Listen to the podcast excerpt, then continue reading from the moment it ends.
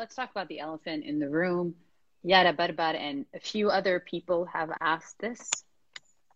What do you think can and should be done with Hezbollah? Obviously, um, a big question here in the country because of our geography, because of our uh, loyalties that are yeah. that are not all the same. We are obviously not living in a united country. We do not have a united front. This is also part of the problem. Um, also part of the problem with the uprising and the different opposition groups.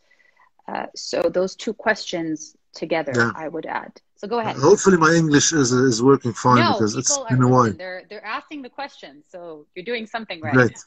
go ahead. So. Please. Uh, for, for the Hezbollah question, uh, definitely yes. it's a controversial question, and uh, you have a polarized uh, uh, spectrum of opinions relating to Hezbollah. Yes. To start, for you to just have a new uh, approach on such a subject, it's not a, a, very new approach, but a different approach that doesn't adhere to the 8th and 14th of March rhetoric on the issue, which serves them both, I believe. Happy what would have to ask March, by the way. Yeah. Happy March seventh, by the way. Ah, thank you. Happy March eighth. it's tomorrow. Yeah. It's tomorrow. Yeah. Yeah. So uh, I believe politics isn't a, matter of just uh, having uh, opinions. You should have opinions, definitely, but if you want to have solutions, you have to uh, lay down on top of your opinions the balance of power and ask yourself, how can I reach this goal? So if I said that, let's say I'm in the 14th of March camp of 2005, and I say that I'm for the disarmament of Hezbollah, okay? And I know that the balance of power won't help me much in delivering because Hezbollah is stronger, and Hezbollah says no. What do you do then? You just reiterate the same point for 15 years? What's, what's this futile strategy of just saying things that cannot happen, at least internally, or at least peacefully, without any having any solution? What I say is that in terms of principle, you cannot have a state uh, that doesn't have the monopoly of using uh, the legitimate force, the legitimate use of coercion. That's one of the main definitions of a state. So, yes, having another party armed and doing some of the functions of the state is an aberration. So it's a problem we should solve. Now, how can we solve this problem when Hezbollah have its own, uh, let's say, fears? Agenda.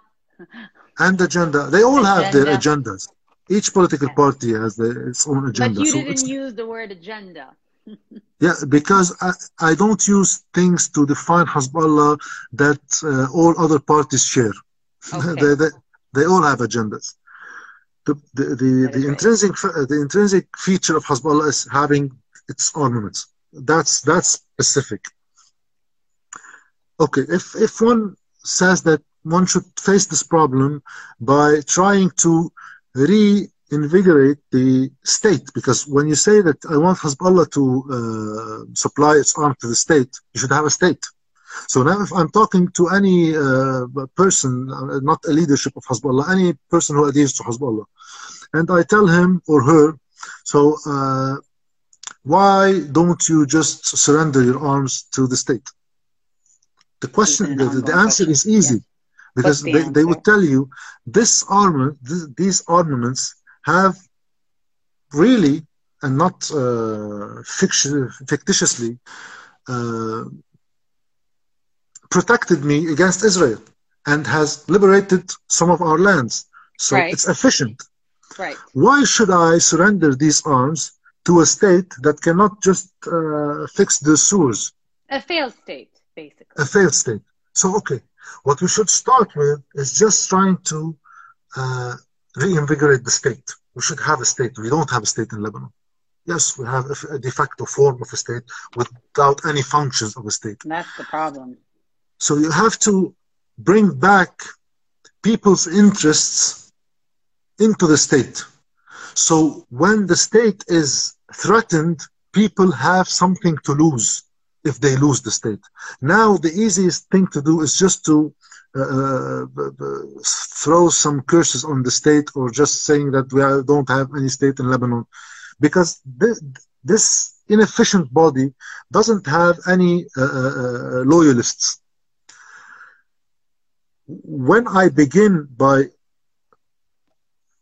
recomposing the state and making of the Lebanese state an efficient state, at least with some of its functions. So some of the population of the constituency in Lebanon have interest in safeguarding the state.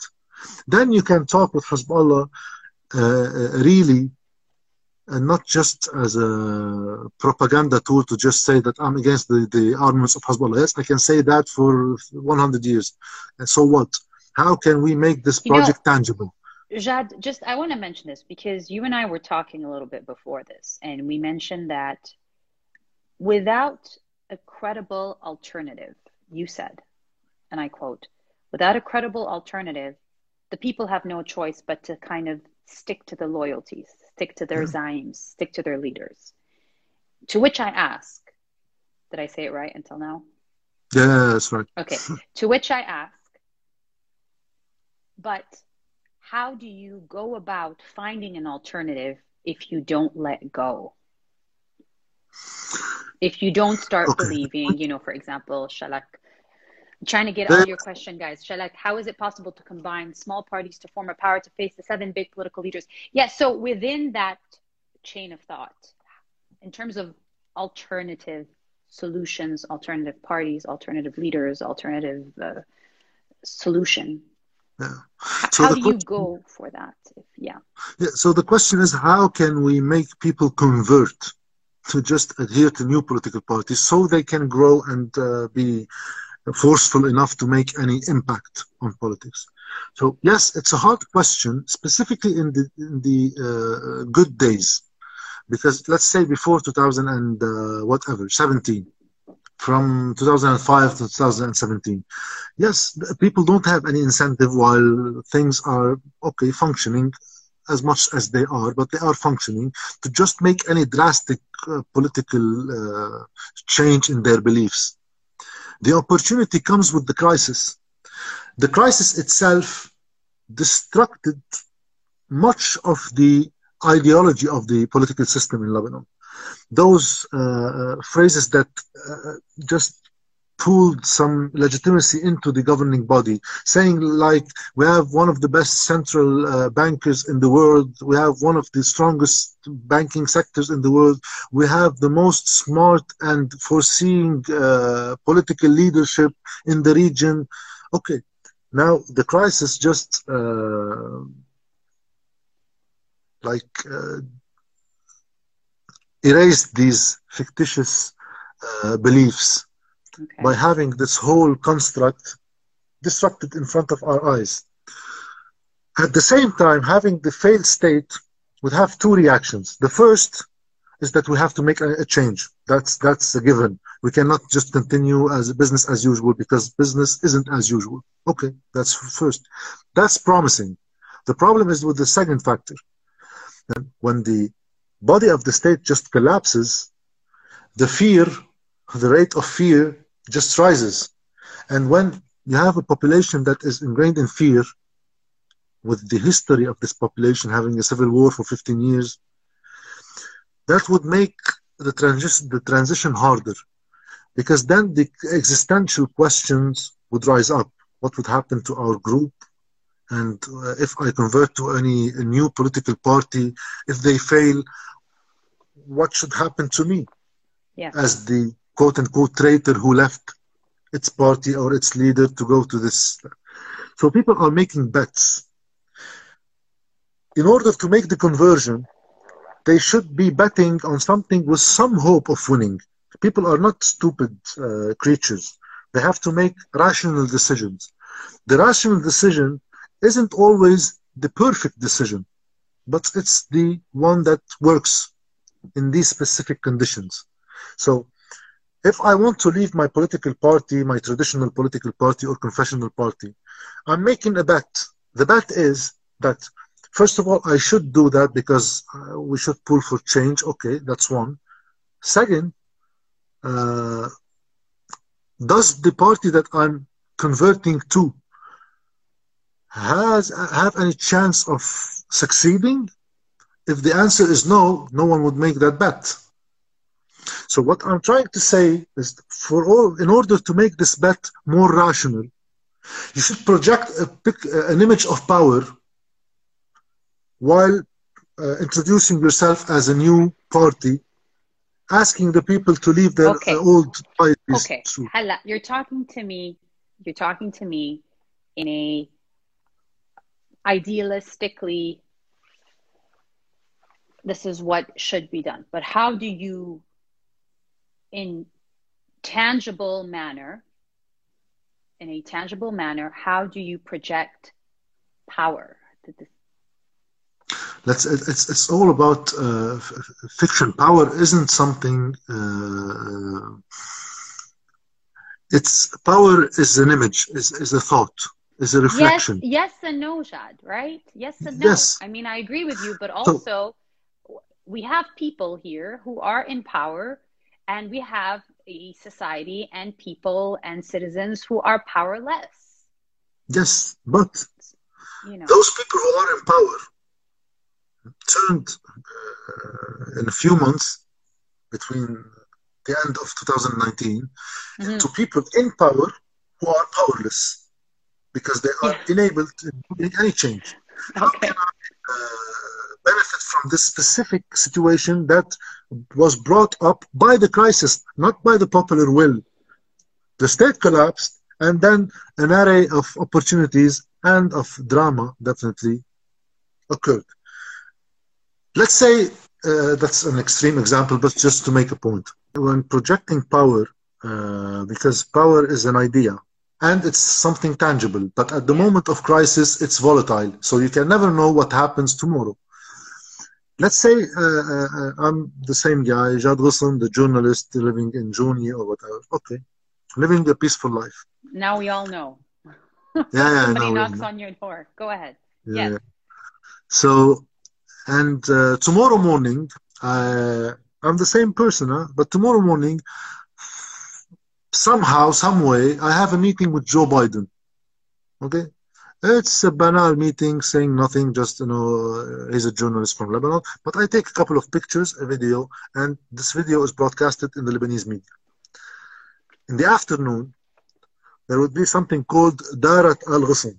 So this is now the political house. I would have people coming into my house saying, why? Because people now think that, oh, he's connected. He reached Joe Biden. So he must be, he, he, must know something, or he must be in a certain plan. Yes. Maybe they wanted power.